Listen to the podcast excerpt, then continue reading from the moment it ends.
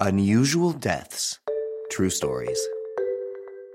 One punch too many.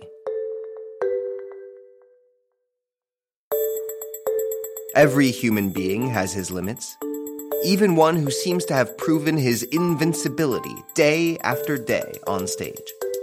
Who would have believed that after having escaped death so many times under the astonished eyes of his public, the great Harry Houdini would succumb to a simple, well-misplaced punch? Eric Weiss, better known as Harry Houdini, was one of the most famous magicians in the world. As a child, he was already performing contortionist and illusionist acts in front of his friends. When he arrived in the United States as a teenager, he continued to learn magic, drawing inspiration from the French magician Robert Houdin. He specialized in escape. He managed to get out of closed safes, to escape from drowning, and to free himself from any type of handcuffs.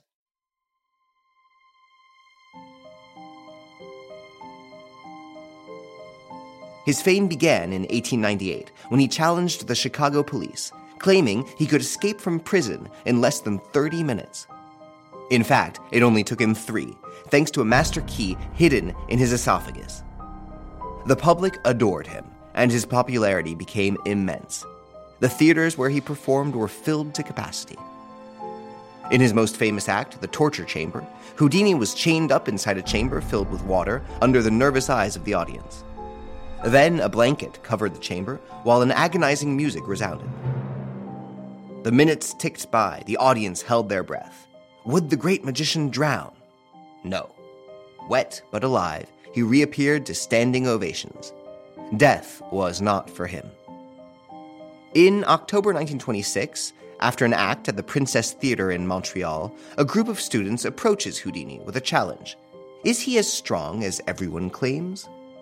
During his shows, he used to ask somebody in the audience to punch him in the stomach to prove he was invincible. Houdini accepts to receive some blows in the abdomen to test his strength. But before the magician, who broke his ankle a few days before while performing an escape trick in Albany, can position himself to take the blows, one of the students, J. Gordon Whitehead, quickly comes in with a first punch, then a second. Houdini asks the young man to stop. But later that afternoon, the magician complains of stomach pains. They get worse. A few days later, before a show, his doctor notices a fever of 104 degrees and advises him not to go on stage. Houdini persists, but the performance is a nightmare for him. On October 31st, Houdini died of peritonitis due to that violent punch. And this time, there was no magic trick to save him. Did you like this episode? Feel free to comment, share, and rate it. See you soon for new stories. Midnight Studio, addictive podcast creator.